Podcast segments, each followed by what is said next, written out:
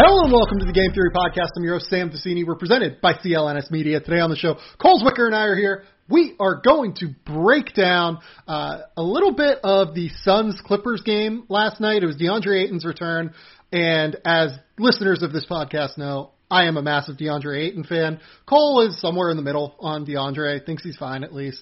Uh, and then we want to talk about the Clippers too, just because we haven't really talked about the Clippers throughout the course of the season so far, and they are one of the three best teams in the league realistically. So uh, definitely want to touch on them. And then we're to do like a big kind of prospect news dump kind of thing. There's been a lot of injury news, a lot of just random guys that have moved up and down the board over the course of the last couple of weeks in regard to prospects like Cole Anthony, LaMelo Ball, RJ Hampton, and then we wanted to get into some sleeper guys that we really like, kind of like Spencer Jones at Stanford, who's probably not a one and done, but someone that's been interesting. Mason Jones, Joel Ayayi, stuff like that. Uh, Cole, how you doing, man?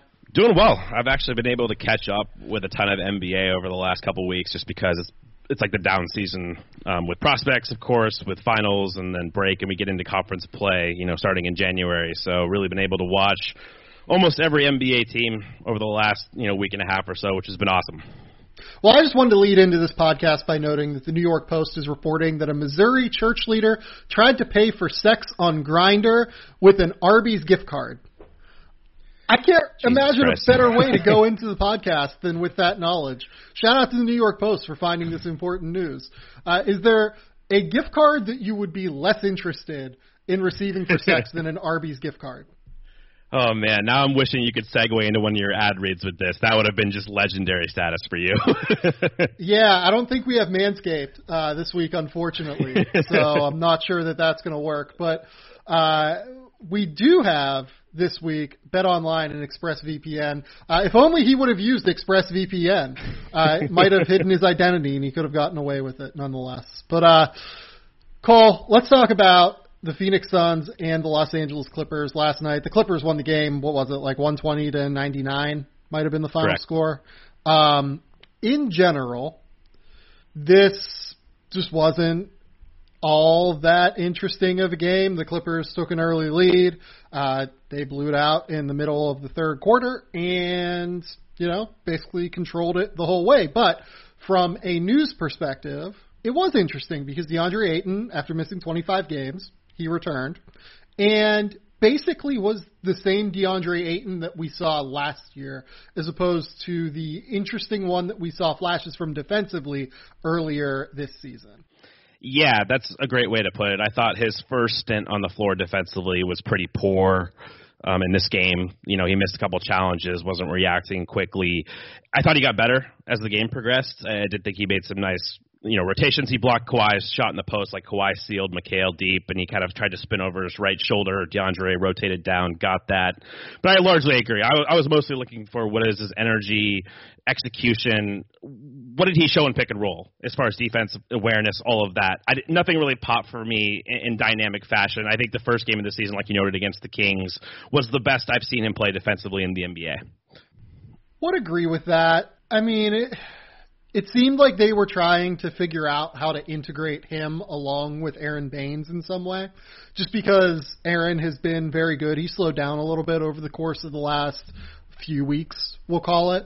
But it did seem like the Suns recognize that Baynes is an important part of their culture as a team. Like it seems like they've really kind of rebuilt uh, their culture around you know a bit more defensive toughness. And Aron Baynes certainly, I guess the way to put it is he embodies that uh, in so many ways. And you don't just want to remove Baynes from the equation just because you bring in DeAndre Ayton. Otherwise, you lose a lot of, I think, what has been an incredibly interesting start for them uh, at the beginning of this season.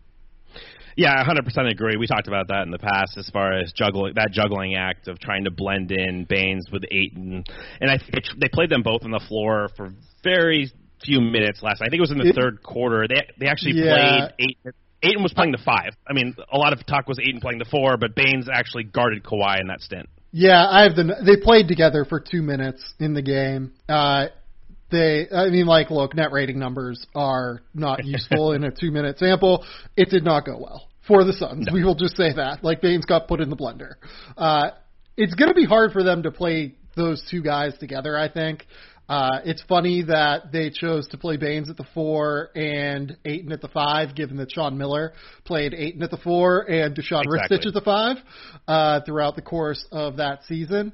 But I don't really know what to do with that whole thing. Basically, like I, I- I don't really, I don't really know if there's an answer for how Monty Williams should handle playing both DeAndre and Aron, as far as like, I don't think you can play them together.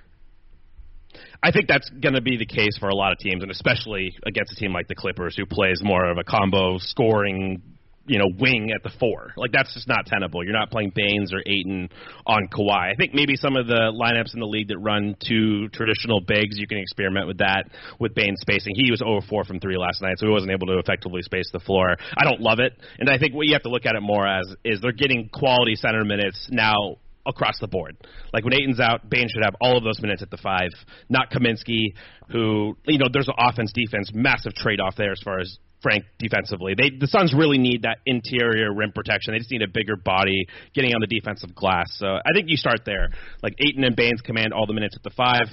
Maybe in certain matchups you can get away with playing them both together, but largely they're both fives. Like I think that's kind of why I was taking a pseudo shot at Arizona basketball Twitter about you know Ayton played the four in college, so why can't he play the four in the NBA? He, he's a Ayton's definitely a five in the NBA. I don't think there's any argument to that. Yeah, we're going to do a trade podcast later in the week. I do wonder if this kind of opens up Aron Baynes onto the market a little bit. Uh, this would certainly be a great scenario to sell high on him after after the start of the season, right?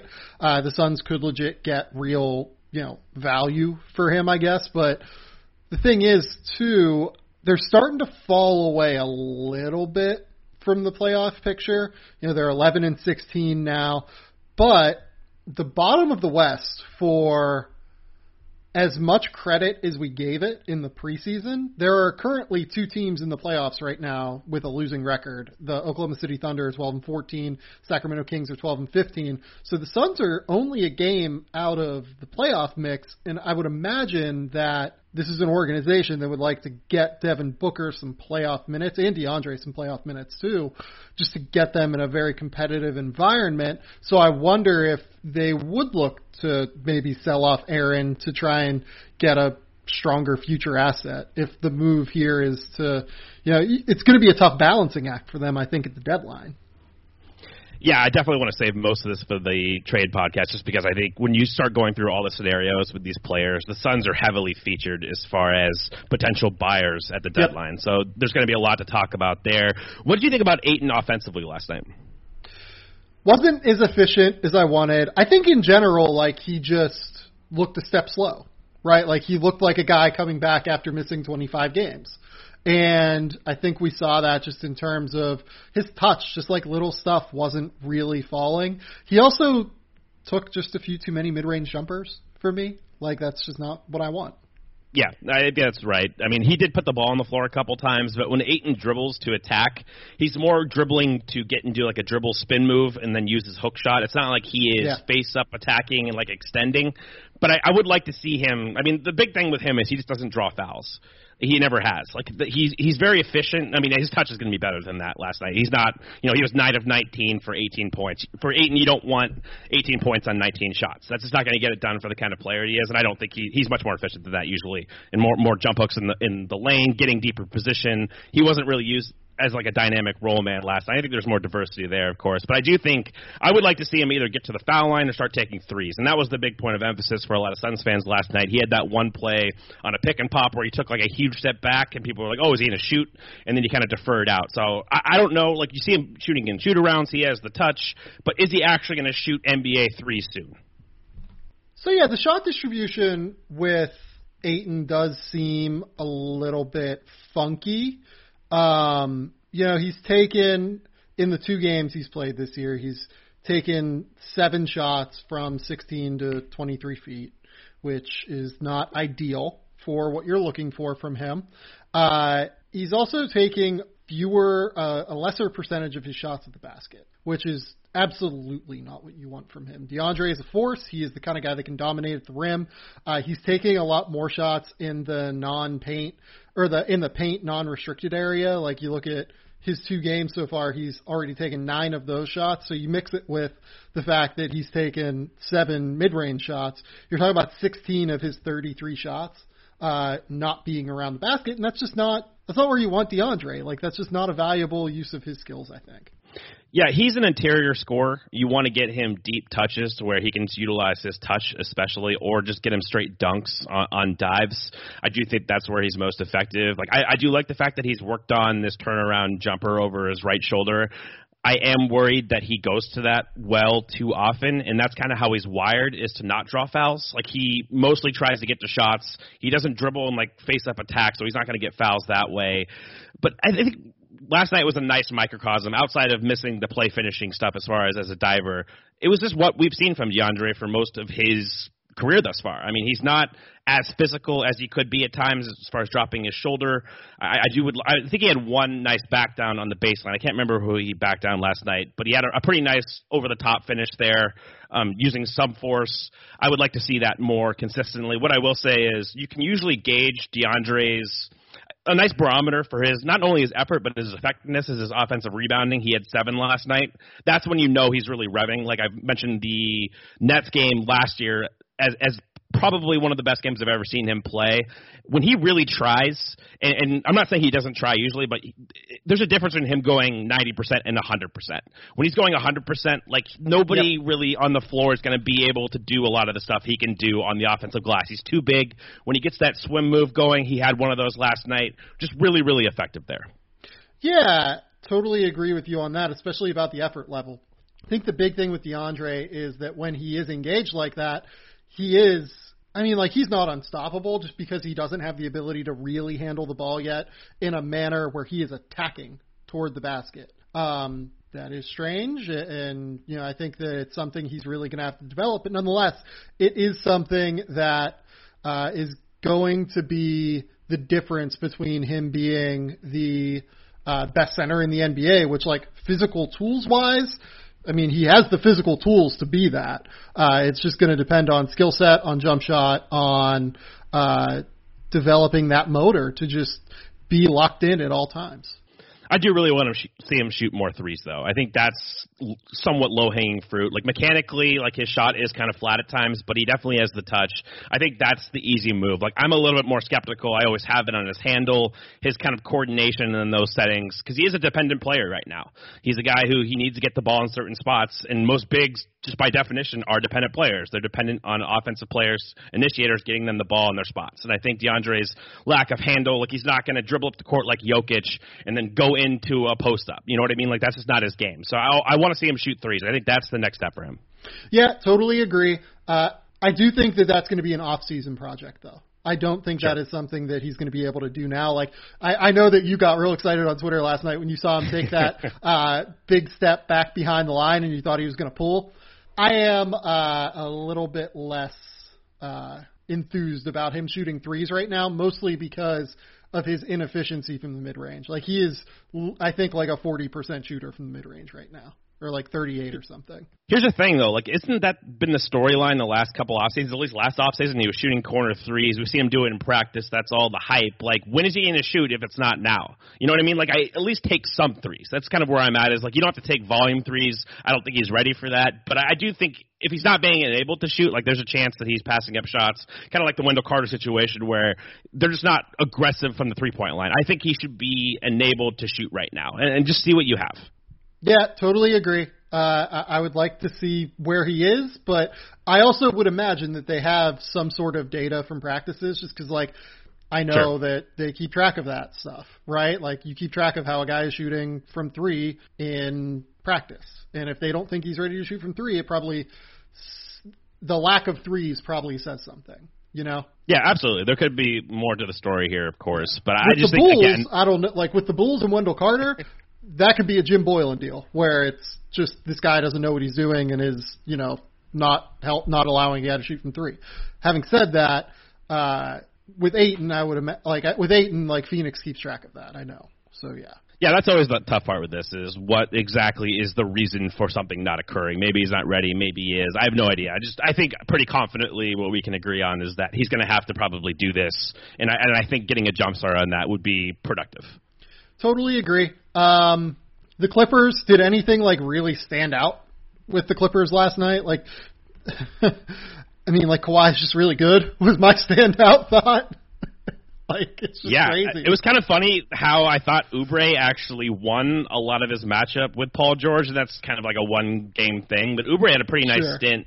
I think late in the first, early in the second. Not like any grand takeaway there. I just thought it was kind of curious to me how the Suns opened the game defensively, putting Mikal on Kawhi and then Oubre on Paul George, just because like Mikal isn't as strong. Like I would think that you want Oubre's strength against Kawhi in those post ISOs. Maybe it was just to avoid you know foul trouble for Oubre long term. I thought that was just an interesting lineup wrinkle. But yeah, the, the Clippers are one of the best three teams in the league. They're just really fucking good. Yeah, totally agree. Uh, just in general, how much of the Clippers have you watched? Uh, like since they've gotten both Paul George and Kawhi in the lineup. I want to say maybe like three or four games total.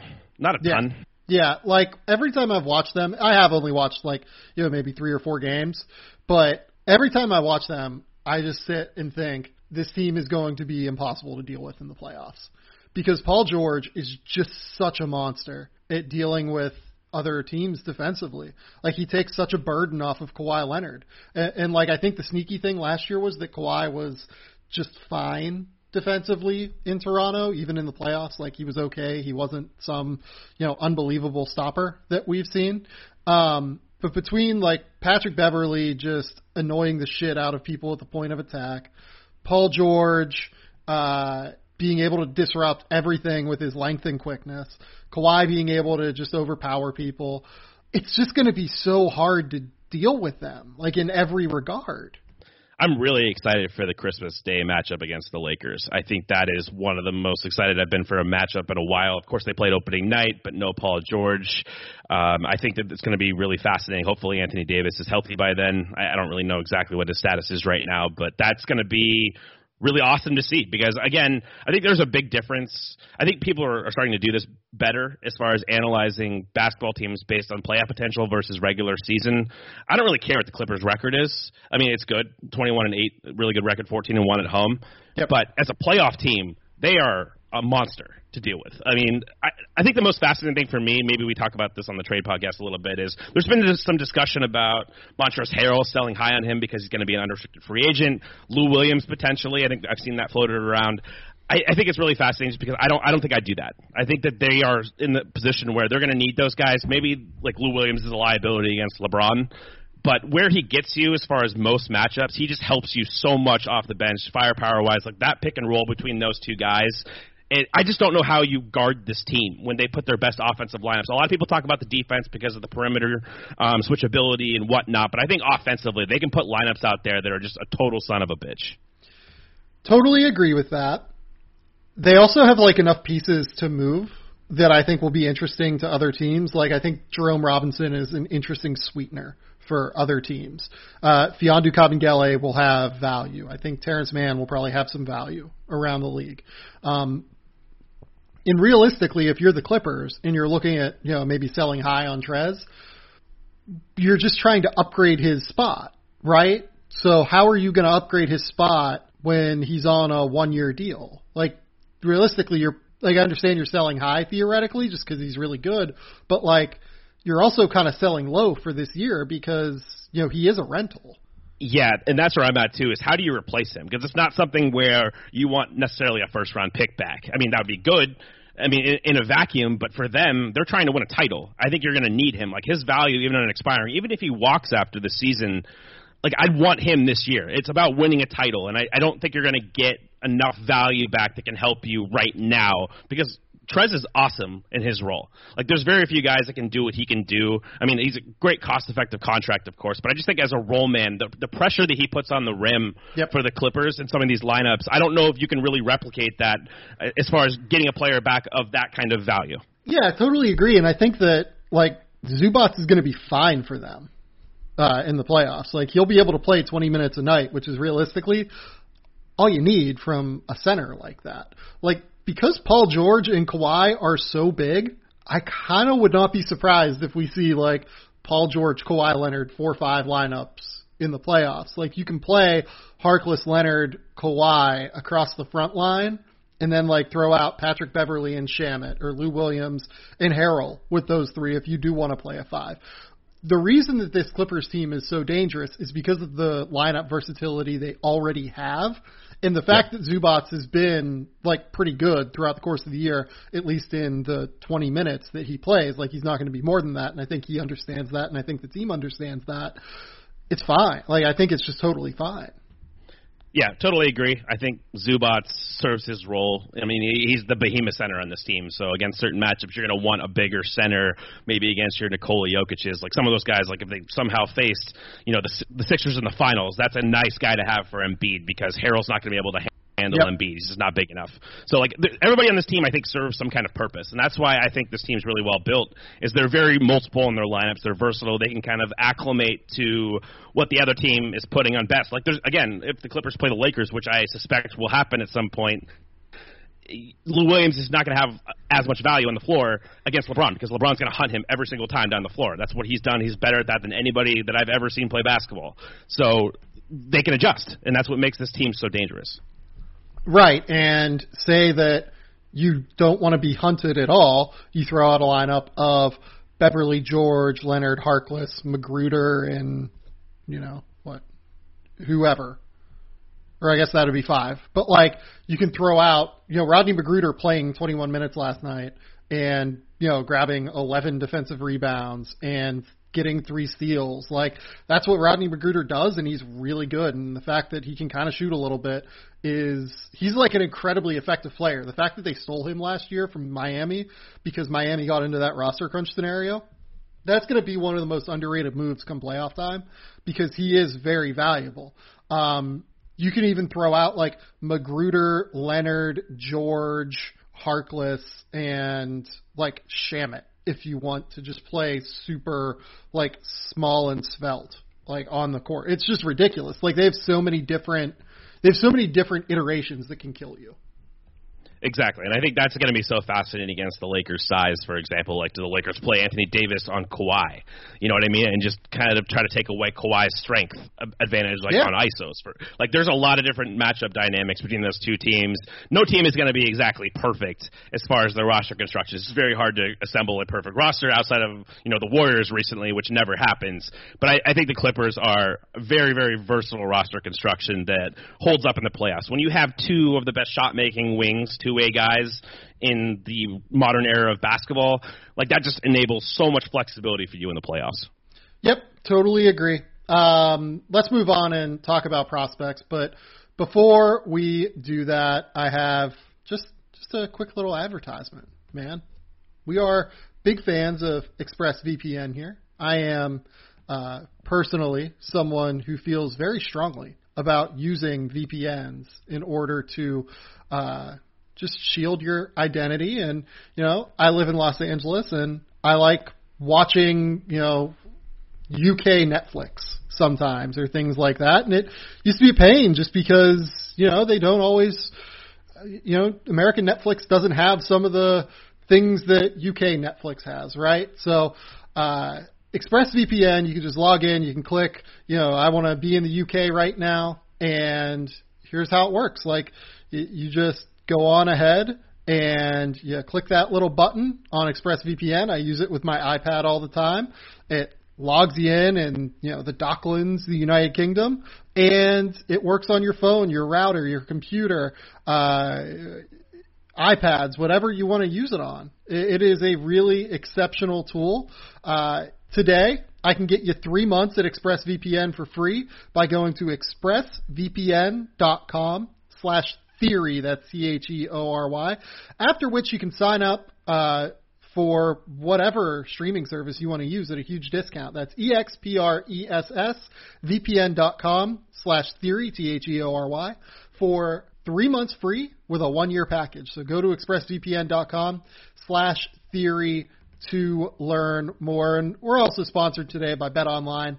Uh, as folks tend to know about me. I am indeed someone that likes to gamble on, well, just about any sort of basketball or any sort of uh, football. And I lost some money on Stanford last night. I took the USF Dons. Uh, you know, Tyrell Terry. I saw right before the game was out. Placed a small little wager, and I ended up losing after USF decided to piss away a cover. What a disaster! uh, it has every spread, every total, every winner or loser, straight bets, parlays, or teasers. Uh, go to betonline.ag. You can even bet on wild prop bets, who will make the college football playoff, who will be the NFL MVP. Get the fastest to market odds, updates, and payouts with our new sportsbook partners, betonline.ag. Head over to betonline today on your mobile device to join and use promo code CLNS50 to receive your 50% welcome bonus. BetOnline.ag, your online sports book experts. Uh, let's talk about some draft guys now. Cole Anthony, I think, is the biggest one that is recent, but we're also just going to talk about some guys that ended up uh, being out over the course of the last couple of weeks that we haven't really discussed. So Cole Anthony has a torn meniscus, uh, and he is having surgery uh, or he had surgery on his knee. He's going to miss four to six weeks. I mean, there's already been discussion as to whether or not Cole Anthony is going to return. Um, my bet is that he probably does come back, but we'll see. I, I don't. That comes from no inside information or anything. I think it more comes from uh, him just maybe needing to play a little bit better to reestablish himself at the top of this draft after what has been a tough uh, start to his season. So when you saw the Cole Anthony uh, injury news, what was your thought? I was kind of conflicted on what was best for him as far as he has struggled. I don't think North Carolina is very good this season. He has not had a lot of help. He is the primary emphasis point for opposing defenses, and that's a putting it an all-time understatement as far as the attention he's receiving. So, but I am juggling the cost and, and minuses of him, or I should say benefits and minuses of him really playing again. Like, what is he? How much is he really going to improve his stock? Like, if he comes back somehow. North Carolina makes the tournament. Can he really ascend past Anthony Edwards or LaMelo Ball? It, what, are the odds of that happening? And what is the downside of him coming back and t- continuing to struggle in this team construct? Because we have seen some guys in the draft media move guys like Nico Mannion over Cole Anthony. Like how what is the floor for him? Like that's an interesting question to me. Yeah, and in this draft where no one has really stepped up, like I tweeted about this yesterday, and we'll talk about it afterward. But like the number one race has not been great. Um, you look at Cole's numbers, and I'm going to pull them up while we're talking here. Cole is, I think he has like a true shooting percentage of something like 44%, uh, 48%, I'm sorry. Uh, he has an assist to turnover rate, 24.2 to 20.2. Uh, he is drawing fouls. Like I think he is getting separation. He's shooting 36% from three. Like he's doing all of that stuff. But the big number that's like a scare number is 37.8, which is what he's shooting from two point range. And it has absolutely nothing to do with him that he is shooting this poorly from two point range. Uh, whenever I looked upon uh, right prior to his injury, and I don't know how the most recent North Carolina loss to Wofford has changed this number, but North Carolina this season uh, is shooting 28.7 from three. If you remove Cole Anthony's 36% from three number, they are shooting 24.2% from three this season. Uh, he has made 22 threes this season. Uh, the rest of North Carolina has made like 32 threes this season. It is, and North Carolina likes to play two bigs, you know, whatever. That's what Roy likes to do. It's fine. Uh, Armando Bacot obviously is, uh, you know, a big man that takes up space in the lane. Garrison Brooks has started to develop a little bit of a mid-range jumper, but mostly likes to take up space in the lane. There's just nowhere for him to go. Anytime he gets past the first level, he just gets triple teamed every time he drives. So I kind of think that what you're questioning in regard to whether or not it's good for him to return or not is fair. Yeah, it, I do think definitely the ecosystem is not doing him any favors. With the lack of surrounding shooting and how many bodies he's looking at whenever he drives. That's 100% accurate. I do think that he is culpable though for some of the finishing. I mean, he's still six of 21 at the basket, three of 14 from floater range. You're looking at nine of 35 overall, and I do think some of that is on his lack of burst at times. Like he hasn't looked as dynamic as I expected as as far as like straight line speed, um, even one foot leaping ability. Like his attacking sequences aren't great. As far as that goes, like I, I have been a little underwhelmed with his finishing ability, and, and I do agree. Like you can suppress it some based on his surrounding environment. That deserves some blame for this, but I also think he hasn't been as dynamic of an athlete as far as his finishing. The touch hasn't always been there on interior finishes. We're not dealing with a guy who's six six with a seven foot wingspan. Right. Like he doesn't have that extension. So I do think you know in the NBA the space is going to open up for sure. He's going to have more room to operate. But I do think we can look at maybe some lack of ambidexterity, finishing with his left, the lack of extension, and the fact that he isn't this crazy crazy athlete. Like he was compared to Dennis Smith coming in to the year by, by some people. I think. Oh, Dennis looks far more athletic as finishing. Yeah, that's crazy. He's definitely not Dennis as an athlete. Like Dennis is an unreal athlete. The problem is that Dennis's body moves before his mind does. Right. There's a lot of problems. Yes. right.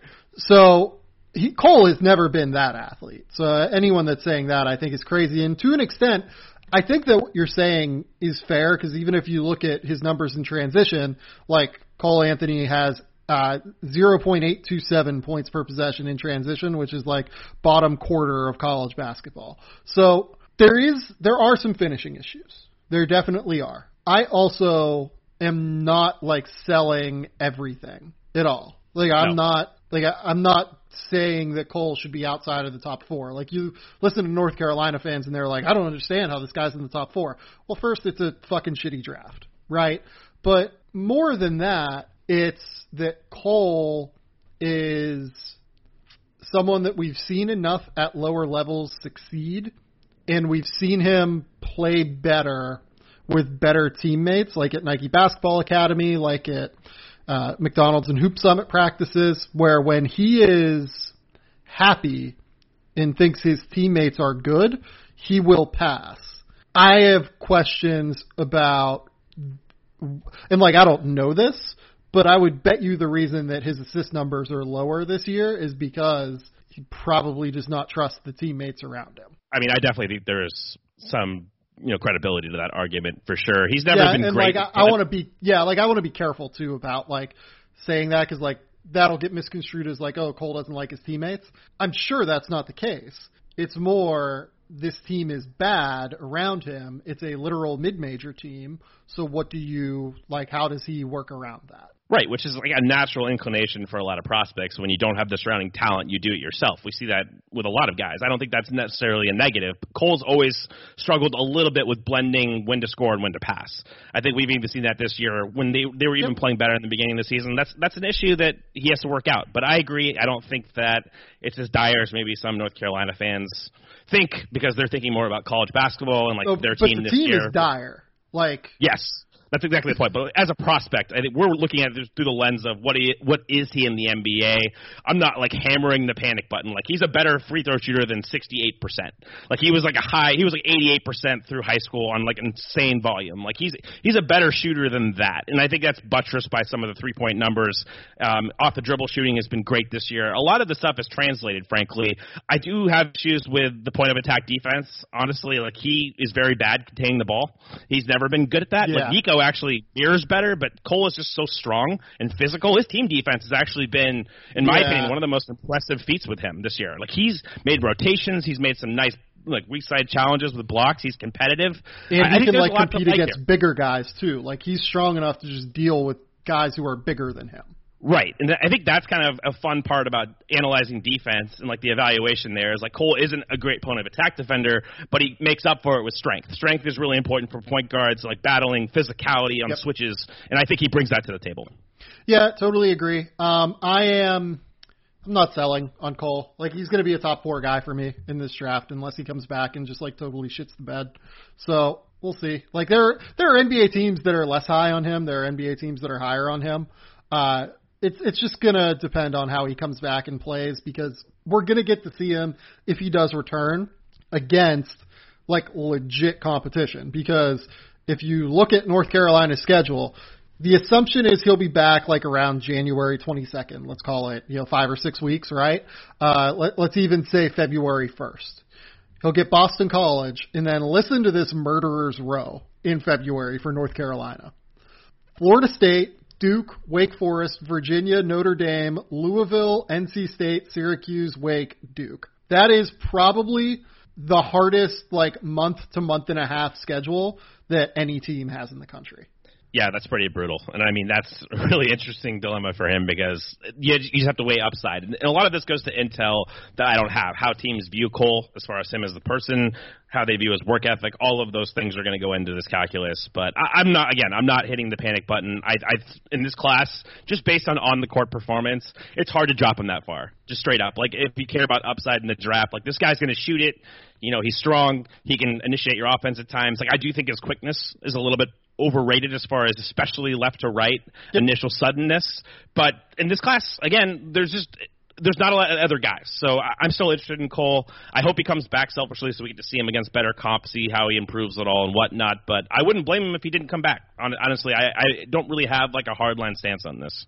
We talked a bit about LaMelo Ball last week on the podcast, just about uh, his situation and his injury and where I ranked him on the big board, et cetera, right? Um, does the injury change anything for you in regard to how LaMelo Ball is viewed?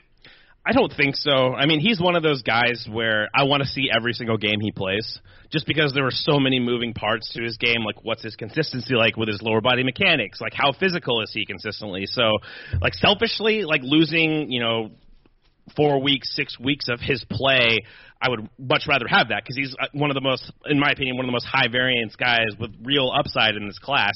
But it, it can't really change it that much. Again, if you if you really philosophically, if you care about upside in this in the draft, he's not going to move down considerably based on this injury. Totally agree. I, I don't really think this affects much. I again, like I noted this on the last podcast, but like I talked to some executives, they're like, "Look, Lonzo's had problems with injuries you know, now LaMelo is down. We're going to want to get a good look at him, and we're going to want to see do we think that this frame is going to hold up long term, especially given how slight it is. But I don't think anyone is drawing conclusions off of it yet either necessarily. Um, the bigger dilemma is that let's assume that you know the injury was reported you know sometime between I think it was like December 10th is when the NBL announced it, right? That takes him to the game on February 14th because Illawarra is not going to make the playoffs. That team is a disaster. Um, yeah. So there will only be six games for LaMelo Ball to play in the NBL after that. Is it worth coming back for him? I don't really know that that answer is yes. But I think the case to be made that it could be is that no NBA GMs have really seen him, or even like a ton of high level executives. From what I understand, for the most part, it's been like number three, number four, you know, on down to like international scouts who've been out to see him. So yeah. basically, if he does decide to return, there's going to be a real decision for NBA executives to make because February 14th is basically like right after the trade deadline, right? And you're starting to get into buyout season. You're starting to figure out like what do you want to do with your team. They're gonna have to decide yeah, to go over and waste time, like in like look because it's a 16 hour flight. A lot of this time is wasted, and like a lot of the time, I've made this trip to Australia. My wife is from Melbourne. Uh, you don't really have internet access flying over the Pacific, so you're basically killing two days of productivity at least to go see Lamelo Ball. So there's gonna be, and that's just not a great return on investment to like go over and see one player, right? Maybe you get a second if RJ Hampton comes back, who by the way also injured. Um, I just don't know like what how this works. Like I don't know how this is all gonna work itself out just because if he does decide to return, it's probably to get his get in front of high level executives. And if he doesn't decide to return, then no high level executives are going to have seen him until workouts. And that's interesting because, you know, NBA executives, high level ones, saw Cole Anthony at McDonald's, saw him at Hoop Summit, and saw him this summer at Nike Basketball Academy. High level execs saw Anthony Edwards at McDonald's, certainly. Um, same with James Wiseman at McDonald's and at Hoop Summit. So they're going to be a little bit more familiar with this with these guys than they are even with LaMelo Ball going into these personalized workouts. So I wonder what kind of incentive structure that creates for him in regard to making a draft decision. It's really fascinating. I mean, of course, right now the status quo, ESPN has him number one. Like it, you can only go down from there pretty clearly. Um, and I think in this class, and by, by the way, like that's great that John and Mike have him there. Yeah. That's not a consensus opinion league wide. Uh, oh right. Like there, there are people that have him number one that I've talked to in the NBA, but like that, it's far from over 50% of the league thinks he's number one. There are legit four contenders for this pick, and he is one of them. Yeah, no, I think that's probably not to say fair. it's an unreasonable pick for them, by the way, to have him at number one. It's fine. I'm just saying, like, it's not a normal class, or I shouldn't say normal class. It's probably more normal than not. It's not 2018 where there there's so much like certainty at the top with like high level outcomes where teams feel super comfortable with these guys. Like, this is much more fluid. Like, yes, Anthony Edwards could easily go number one. Maybe James Wiseman if the right team like Cleveland gets the number one pick. I don't think that probably happens in a vacuum. I don't think every team is taking Wiseman number one.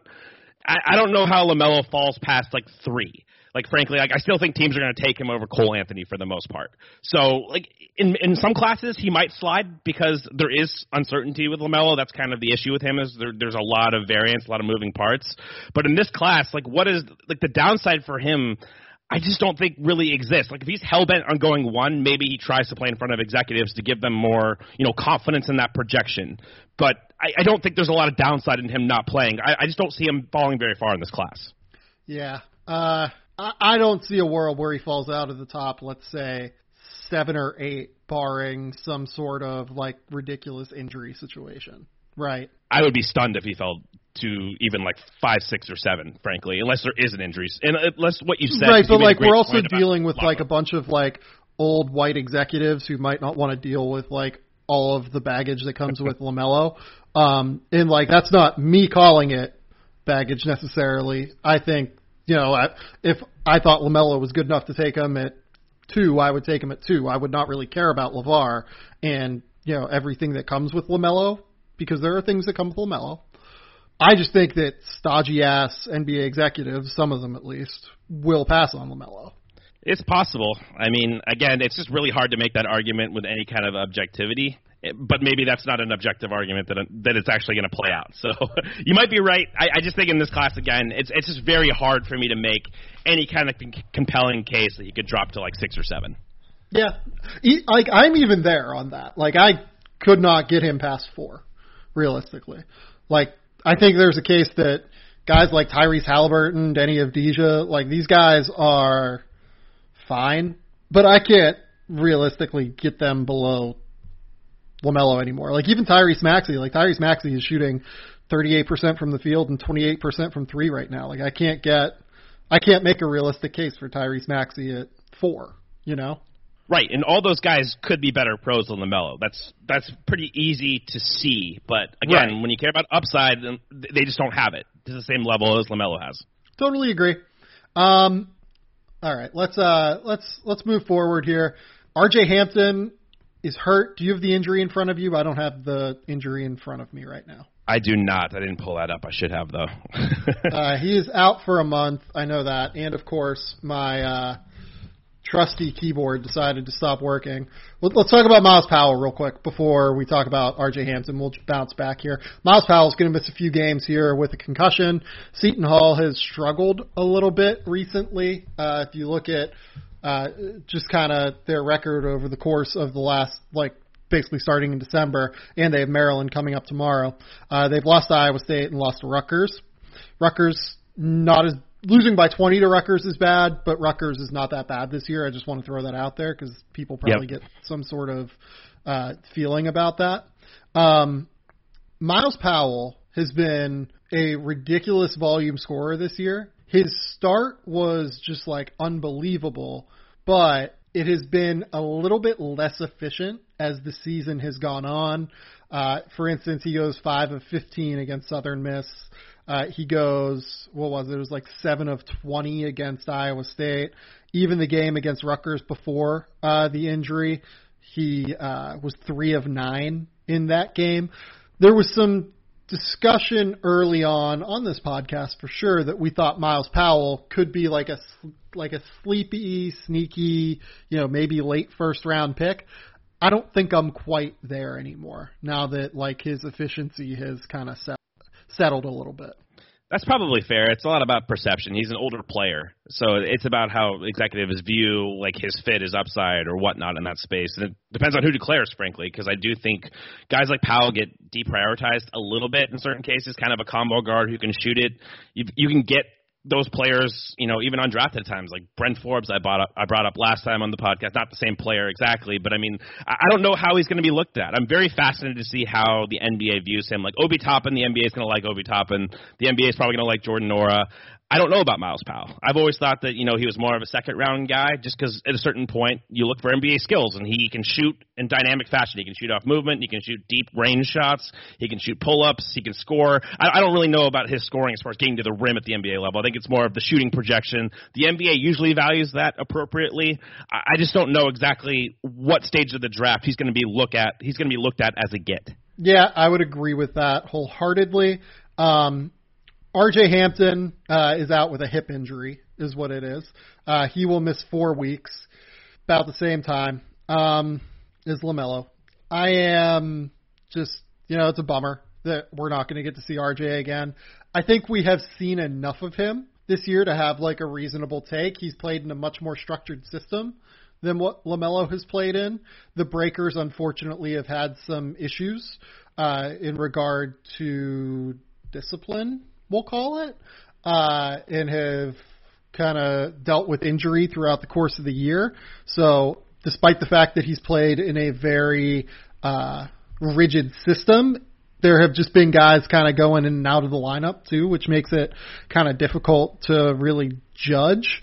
Uh, I mean, where are we at with RJ Hampton? Like, it's a four to six week injury. I'm assuming that there's a chance we also don't see him again this year. Yeah, and I think I'm okay with that. I think we've seen, like you said, the sample is good enough. We've seen some progression in his game, how he's improved, I think, over the season in certain respects, in certain areas. So I, I feel pretty confident that we have enough tape to go on. Like, of course, you want to see as much as possible, but this is not one where I look at and say, like I really want to see him against this higher level comp. I mean, he's already played against most of the teams, of course, but just I, I don't really know how, what else I really need to see from him unless they're just going to give him the ball in like spread pick and roll, and that's probably not going to happen, right? So, so a certain amount of it right. is situational. So, are we going to get to see him like make all the decisions? I don't think that's coming regardless. Right, so he played 12 games, started all 12 games. He shot 43, 32, 65, um, 9.5 points per game, 4.3 rebounds, two and a half assists, and 1.5 turnovers. It, it was just a very, it was, he played within a role. Uh, that role was actually pretty substantial, I thought, and I thought it was impressive that he was able to execute within a role as a secondary ball handler who could deal with side pick and rolls, who could space the floor, who could actually do what he needed to do on the floor to be effective. Uh, he was not a disaster defensively, I would say too. Would you agree? Yeah, and I think he honestly improved. Like uh, yeah, I agree with the, that. First couple of games, I thought in, in the preseason play or whatever, he was running into screens a ton. Like he wasn't navigating well off the ball. Like his angles were poor. I thought he made strides on that end. Yeah, totally agree. Um, yeah, I mean, like this just feels like a mid to late lottery pick. Like he'll just end up somewhere in that range. Yeah, I, I think that there's a certain amount of comfort with that pick, just because you've seen a big enough sample. You kind you kind of know what he is. I, I don't know if the upside necessarily is there as far as high level ceiling. The shooting variance is going to be really important for him. But again, it's not like his team. The Breakers aren't just going to give him LaMelo's usage that LaMelo has and just let him run pick and roll. So I don't know what more you're going to see and glean from his performance outside of maybe just a bigger shooting sample. Yeah, agree. Um, yeah, I'm I'm excited to see uh, him come back over to America and just kind of go uh, through workouts and hopefully be healthy for those. I can't imagine he's going to play at the combine. I can't imagine that we're going to see him in anything more than individualized settings, but it'll be interesting to see how it all goes. Um, next up, let's go into just like a sleeper portion of this. Not even maybe sleepers. Some of these guys are well known, but guys that I think are off the radar. And one guy I wanted to bring up as someone that I don't think is a one and done, but has very real NBA potential, I think, is Spencer Jones at Stanford. He's averaging 10.3 points per game, 4.2 rebounds, six foot seven wing who can knock down shots from three at a high, high level. Um, also a very good defender for a freshman. Like very, very good defensively. Shooting 48% from three on six attempts right now. You're that, and you're six foot seven, and you can defend. You are a very real NBA prospect, I think, long term. Yeah, absolutely. He really popped for me a couple times watching him in certain respects. I mean, the jump shot he can shoot a little bit off movement too, but it's mostly the catch and shoots at a high level.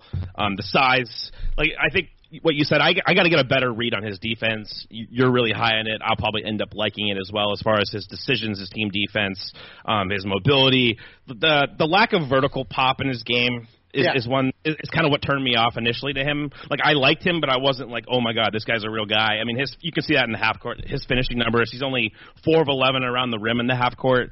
Just a pretty dynamic lack or a lack of dynamic pop in his game. That's what I'd be most concerned about right now. But if I do end up buying like his switchability and like his team defense, he seems like a smart player. So I'll, I'll yeah. probably end up liking more. I just never really considered him, like you noted, like a one and done guy.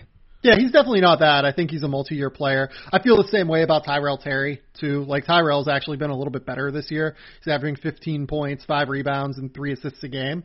Uh, really? Tyrell's just super smart. He's 160 yes. pounds though, and he's gonna have to develop the body over the course of a couple of years. But he is someone that I think is going to play in the NBA at some point.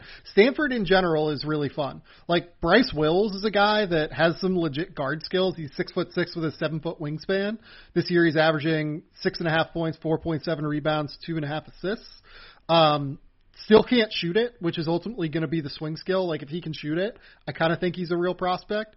Uh, Daejon Davis has taken a step back this year, a guy that uh, I really am intrigued by as like a fourth year guy next year, uh, is someone who can shoot the ball a little bit and is unafraid of anything. And then the final guy here is Oscar da Silva, who is yep. just a really smart defender and a really, really good team player. He's averaging uh, 17 and a half points per game this year, five and a half rebounds, and it's all just small. It's all just small stuff with him. I know that the points number is big, but you watch just the little things within his game, the way that he shows out on defense, the way that he's able to recover onto bigs using quickness. Uh, he's not the biggest guy, but he is someone that I think has a real shot to play in the NBA. Yeah, I have all those guys on my watch list. Like I've been pretty impressed with Terry. I really like watching him. His IQ, um, just how he plays within himself at times. Yeah. Like he doesn't have the most dynamic burst. I wish he was more of like a downhill, you know, athlete, of course, and, and the strength really, really limits him. But he can shoot the shit out of the ball. Like one of the best shot mechanics of the guards in the class. Like yep. I, I think there's versatility there to his jump shot, and that's going to be his calling card. I think if he's really going to be a legit prospect, it's going to be he has to be an elite shooter, and I do think that upside exists for him. Uh, Stanford is a top 25 team. I'm just going to say that they're one of the 25 best teams in the country. Uh, this they're is a dope. good group. This is a good group. Uh, another team out west, I want to talk about Payton Pritchard. Uh, I had Payton Pritchard too low on my board. I had him like I think high 90s or like low 90s, I guess, so like 91, 92 or something. He is a legit potential NBA backup point guard. Uh, 19.2 points, 5.9 assists, 4.1 rebounds. In the way that he just demolished Xavier Simpson, who is one of the better on-ball defenders in the country, uh, late in that game against Oregon, it was un or late in that game against Michigan, it was unbelievable. He was he was a monster in that game, and he's been a monster all season. And he is a guy that I think is like certainly a top seventy guy at least. Like I was probably twenty five spots too low on him. Yeah, totally agree. I mean, I, I don't know exactly what Payton is at the pro level, but I think he'll get a chance. Yeah, I think that's 100% right. Uh, he's certainly going to be a guy that gets an opportunity. Um, the question is, like, do you think he's draftable? So I don't think he is draftable right now. I would look at him more as like an exhibit 10 guy in summer league. I would get him there um, as like maybe a backup point guard, a guy who can make teammates better. I don't I think this guard class is too deep. There's going to be better options into the second round, and I still am not high enough on on Pritchard to really strike even in, you know, the lower part of the second round. I just think there's probably going to be guys that I like more. Even if like a Grant Riller is available in that area, I, I would just much rather have someone like that. So I agree. Uh, I again will have him like 60 to 70 probably right now, something in that range. Um, having said that, if a team drafted him, I would not hate it. There will just be guys that I am higher on right now. I think is the fair way to put it. Yeah, that's probably fair. I, I'm probably I may be a little bit lower on Pritchard overall as a prospect, but again, in this class, you can make an argument for a lot of guys in that range. There's just a, a good chance, yeah. like you noted, that I'm going to like guys more that are available where he could be selected. You wanted to bring up Robert Woodard. Uh, I will give you the floor because you. Uh, so how I tend to do things is I don't really look at other people's boards unless Cole like bring something up, right? So, and Cole brought up to me earlier that ESPN moved Robert Woodard into their first round. Uh, I, I will give you the floor on Robert Woodard as to why uh, you wanted to discuss. Yeah, I just think he was someone that a lot of people weren't talking about to start the year, and just a really, you know, he's a plus athlete, six seven, you know, two hundred thirty pounds, has that athletic build, um, a pretty good run and jump athlete. Like he was, he had a, a lot of dunks. I think it was Charleston Classic. I want to, I want to say he was playing in. Like he, he kind of popped on there to a lot of people. Um, the shooting is going to be the big swing skill for him, and that's very much right. up in the air. I mean, he's you know 50% from three, but it's very low volume, only 22 attempts, 70% from the line. His mechanics aren't super fluid, but they're workable. I viewed him more as like a project. I haven't been yeah. you know, really high on some of his intellect on the floor. Like he's not bad instinctually, uh, and he's got like a really high, like certain the athleticism really pops. That's the thing with him, and some of it's functional, like challenging shots, getting into passing lanes at times. Um, but I viewed him more as a project, and I was kind of surprised. Like I do look at other guys' boards. Like during the season, just because I'm not really influenced by that, so like it doesn't really hurt me. Yeah. I'm just kind of curious on where guys have and who's moving up, why they're moving up. I was just kind of curious that Woodard moved all the way up to 23 on ESPN's recent like big board that they have on their site. I think that was a little bit high relative to my expectations, but again, I think that just some of that speaks to the class.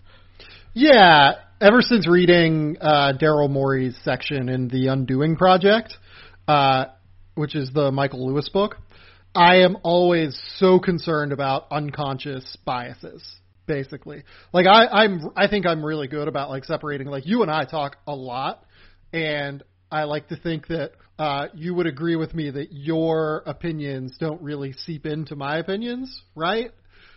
I mean, I think that's proven over time. Like we've yeah. had, diff- like, we agree on some things, but like we disagree on a decent amount of things. That I mean, we right. we can make arguments, but we don't necessarily sway the, each each other's opinions. But I, I'm always just very cognizant of unconscious biasing and not wanting to be swayed on things in some way. Like having discussions is different, but like just seeing something on a board and then like kind of oh like do I need to do this? Like do I need to ask around about this? Like I, I want to kind of have it on my own a little bit. Um, first round for me on Woodard is aggressive. um, I'm not gonna say it's like wrong because I think that there is room for so many opinions in this draft cycle. Like it is, it is wide open, as Cole said this year. But with Woodard, we're talking about a guy that is someone that is taking two threes a game and shooting 50%. Like, he has taken 22 threes this year. And last year shot 27% from three. He also has a very negative assist to turnover ratio. Like it's like 0.66 right now. Um, and he also, uh, if I remember correctly, was like right around a one assist turnover ratio in a very, very limited role last year. Uh, defensively, like you said, a guy that has a lot of tools, but I don't really think of him as like some incredible defender yet. I, I don't think of him as a difference maker on that end yet. Um, and the the reason that I'm not going to say it's like a bad ranking is because he is like six foot seven, six foot eight with a great frame and like a seven foot one wingspan, and I think there's a world where he can get there. Uh, it's just far too aggressive for me right now. Like I, I think like 50s is reasonable. I think I had him at like 71, something like that. Sure. Yeah, for me, I was just surprised. I was. It was one of those rankings that I was just kind of taken aback by. I just didn't expect him to get this kind of notoriety. I mean, of course, the physical tools should have maybe shed light on that happening. He just was kind of under discussed. I wanted to bring him up just as a guy that hasn't been talked about a lot, and I think you know putting him in you know late first round just kind of surprised me a little bit. Yeah, like I think he's draftable. Like if a team wanted to take him as a project and draft him, sure, uh, reasonable. But like I think that there are going to be projects I would be more intrigued by. Like I would be more intrigued by taking Zeke Nnaji, who is a guy that like we've talked a lot about on the podcast so far, and is someone that like I think the industry is higher on than I am. I would be a lot more interested in Zeke than I would be Robert Woodard right now. Yeah, and they have this guy ahead of him, um, Patrick Williams at 21. I would rather have Patrick Williams pretty easily. Yeah. So like that's another guy that's just in that general range. Like there's, it's another one of those cases where there's almost Oh, so, certainly. so here's here's But- one that you don't like. Um, I would much rather have Trendon Watford. Interesting. Yeah, I I don't know if I'm high on either guy, so I can't make like a a steadfast case for. He's you, bigger, you know, and I think he's a better shooter. Like I'll, I'll just be honest. I have seen him shoot, and I think he can shoot. And I understand that like the feel questions are kind of similar. I just kind of buy into Trendon more because he's just bigger. Yeah, no, I, I get the arguments. I'm I'm just lower on Trendon, like we've talked about in the past. I, I would rather have Aaron Henry. I would rather have Aaron Nesmith. I would rather have Paul Reed. Like you could name off some guys Yeah. that I would rather have right now than Robert Woodard. I, and again, I'm not trying to criticize ESPN. Like again, in this range, it's pretty suspect as far as overall evaluations. But I just think other guys are better bets um, where Yeah, they have Woodard yeah. at. Yeah, and like again, like I'm not like we don't want to bash them. Like I actually really like both of those guys. It's more like Uh, Sam.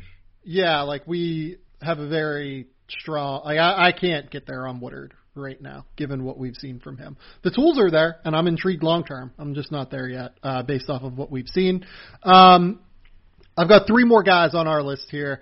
Kaleb Wesson uh, is a guy that I did not rank on my big board, and then I guess that he was probably the one that got the most pushback um, from people around the league saying like I need to rank him. I would agree. I went back and like watched tape, and I guess that like when I've watched Ohio State, I've kind of taken him for granted throughout the course of this year, just because like he's kind of a known commodity, and I've always been paying more attention to how does DJ Carton play, is Luther Muhammad taking the next step, like you know me being as ingrained in Ohio State basketball as I am, having gone there. I've just been kind of, I guess I took Kaleb for granted, and he's got he's gotten in much better shape. He's shooting 46% from three so far this year, um, and this comes off of shooting 35% from three last year on you know 75 attempts per or 75 attempts total per season or last season, um, 74% from the line. Like Kaleb is genuinely someone that I think has a very real shot to play in the NBA now.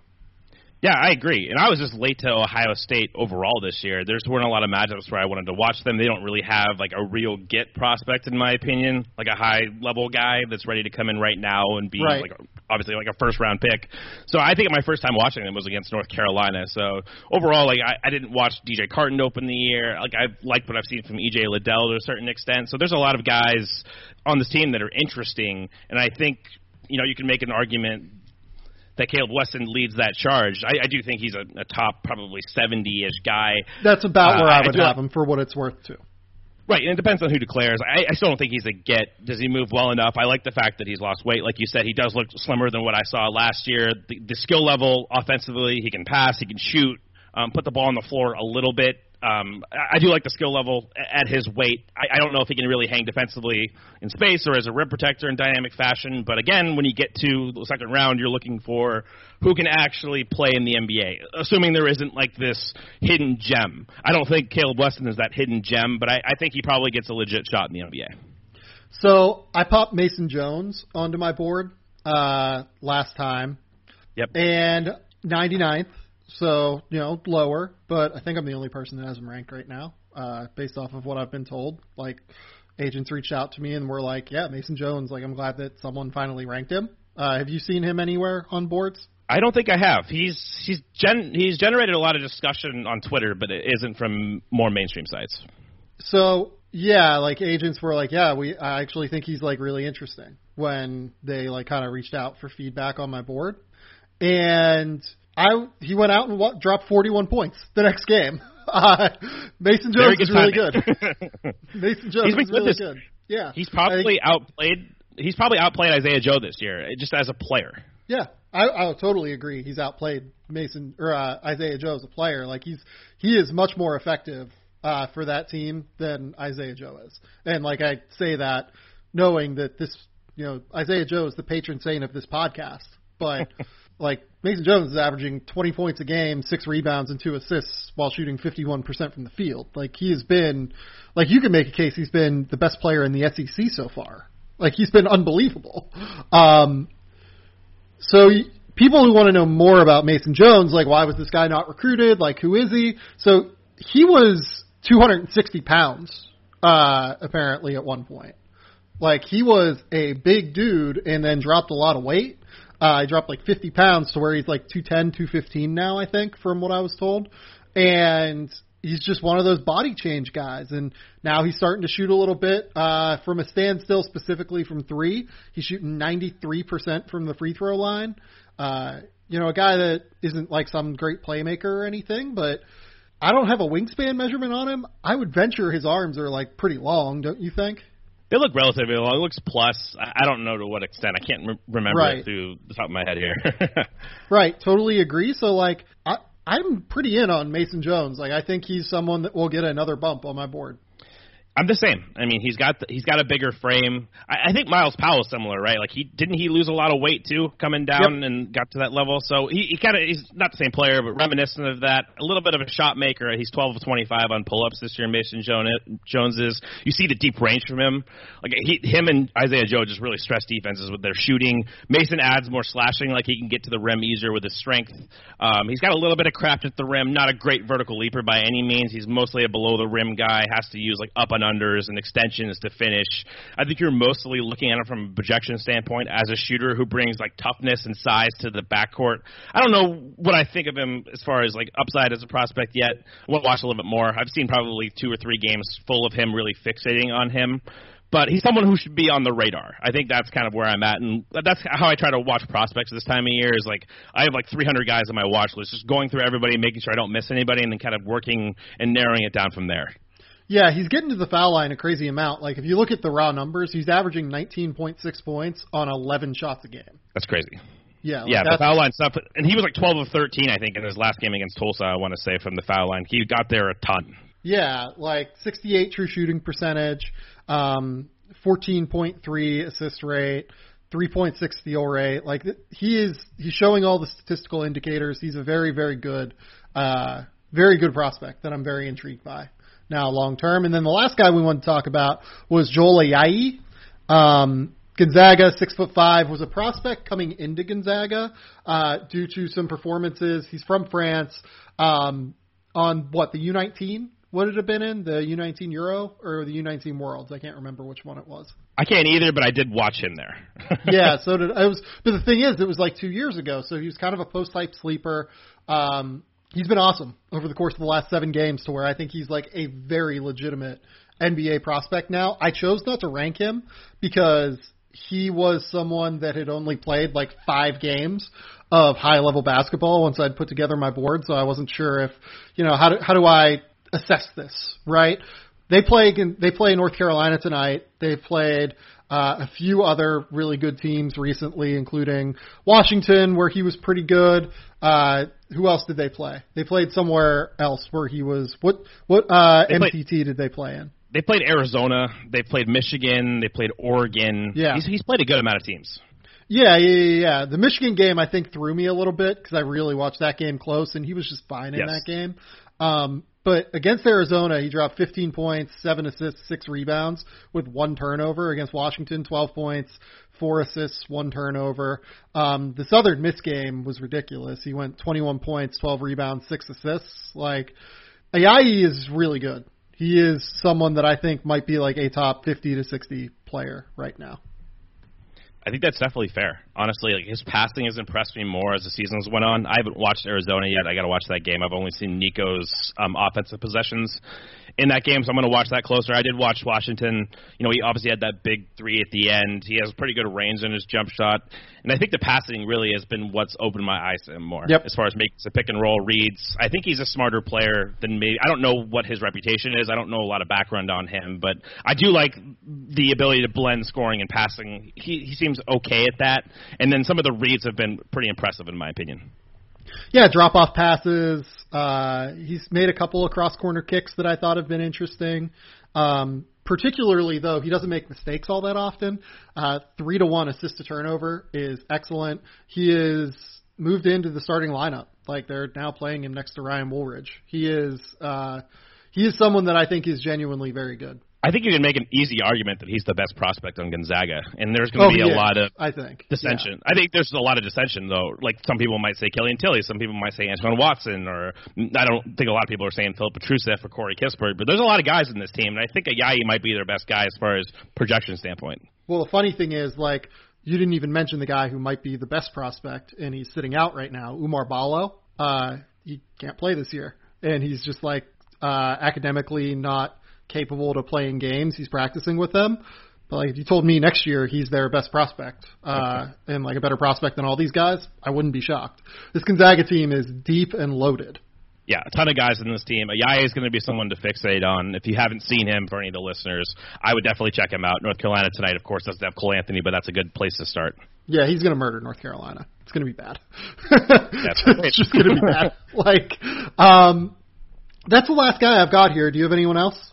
I think we covered everything, and I just want to say really quick, just filling in the gaps with like Robert Woodard. Like sometimes I'll use like ESPN's board to spark a discussion, but it really is just a talking point. Again, not trying to be critical or anything like that. Everybody's going to have fluid rankings at this time of year, but just it, it gets hard to talk about every guy. like we sometimes we talk about guys in a redundant fashion too much. I just want to make sure we hit on everybody. So that was just a, a natural starting point to talk about Woodard. Yeah, totally agree.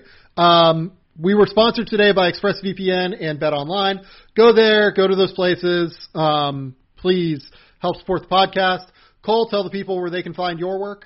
As usual on the Stepien.com, have some new scouting reports up by Cameron Pern. I think he just did Matt wow. Haarms. Surprised the living shit out of me. Just randomly Matt Haarms, which is awesome. So check that out. I've not written anything for a while, but we usually have pretty consistently new content. I've mentioned Mike Gribanoff. He will do a games to watch where he includes all the prospects. So, so that's always valuable for guys who want to get more into prospect scouting, especially as we get into conference play. And as usual, continue to listen to this podcast. Someone asked me about Matt Haarms recently, actually. Um, I'm still not there. I strongly believe in physical strength being important for centers, but uh, you know, seven foot three can block shots and maybe can shoot it at some point, so that's not bad. Um, yeah, I will be writing at some point this week. I don't know when. Just keep it locked at the Athletic. That'd be great. Uh, please leave ratings and reviews. Uh, let's. Uh, we'll we'll look for the next podcast that we've got coming on Friday uh, to maybe read some if you guys have left some fun ones. But until next time, we will talk soon. Bye.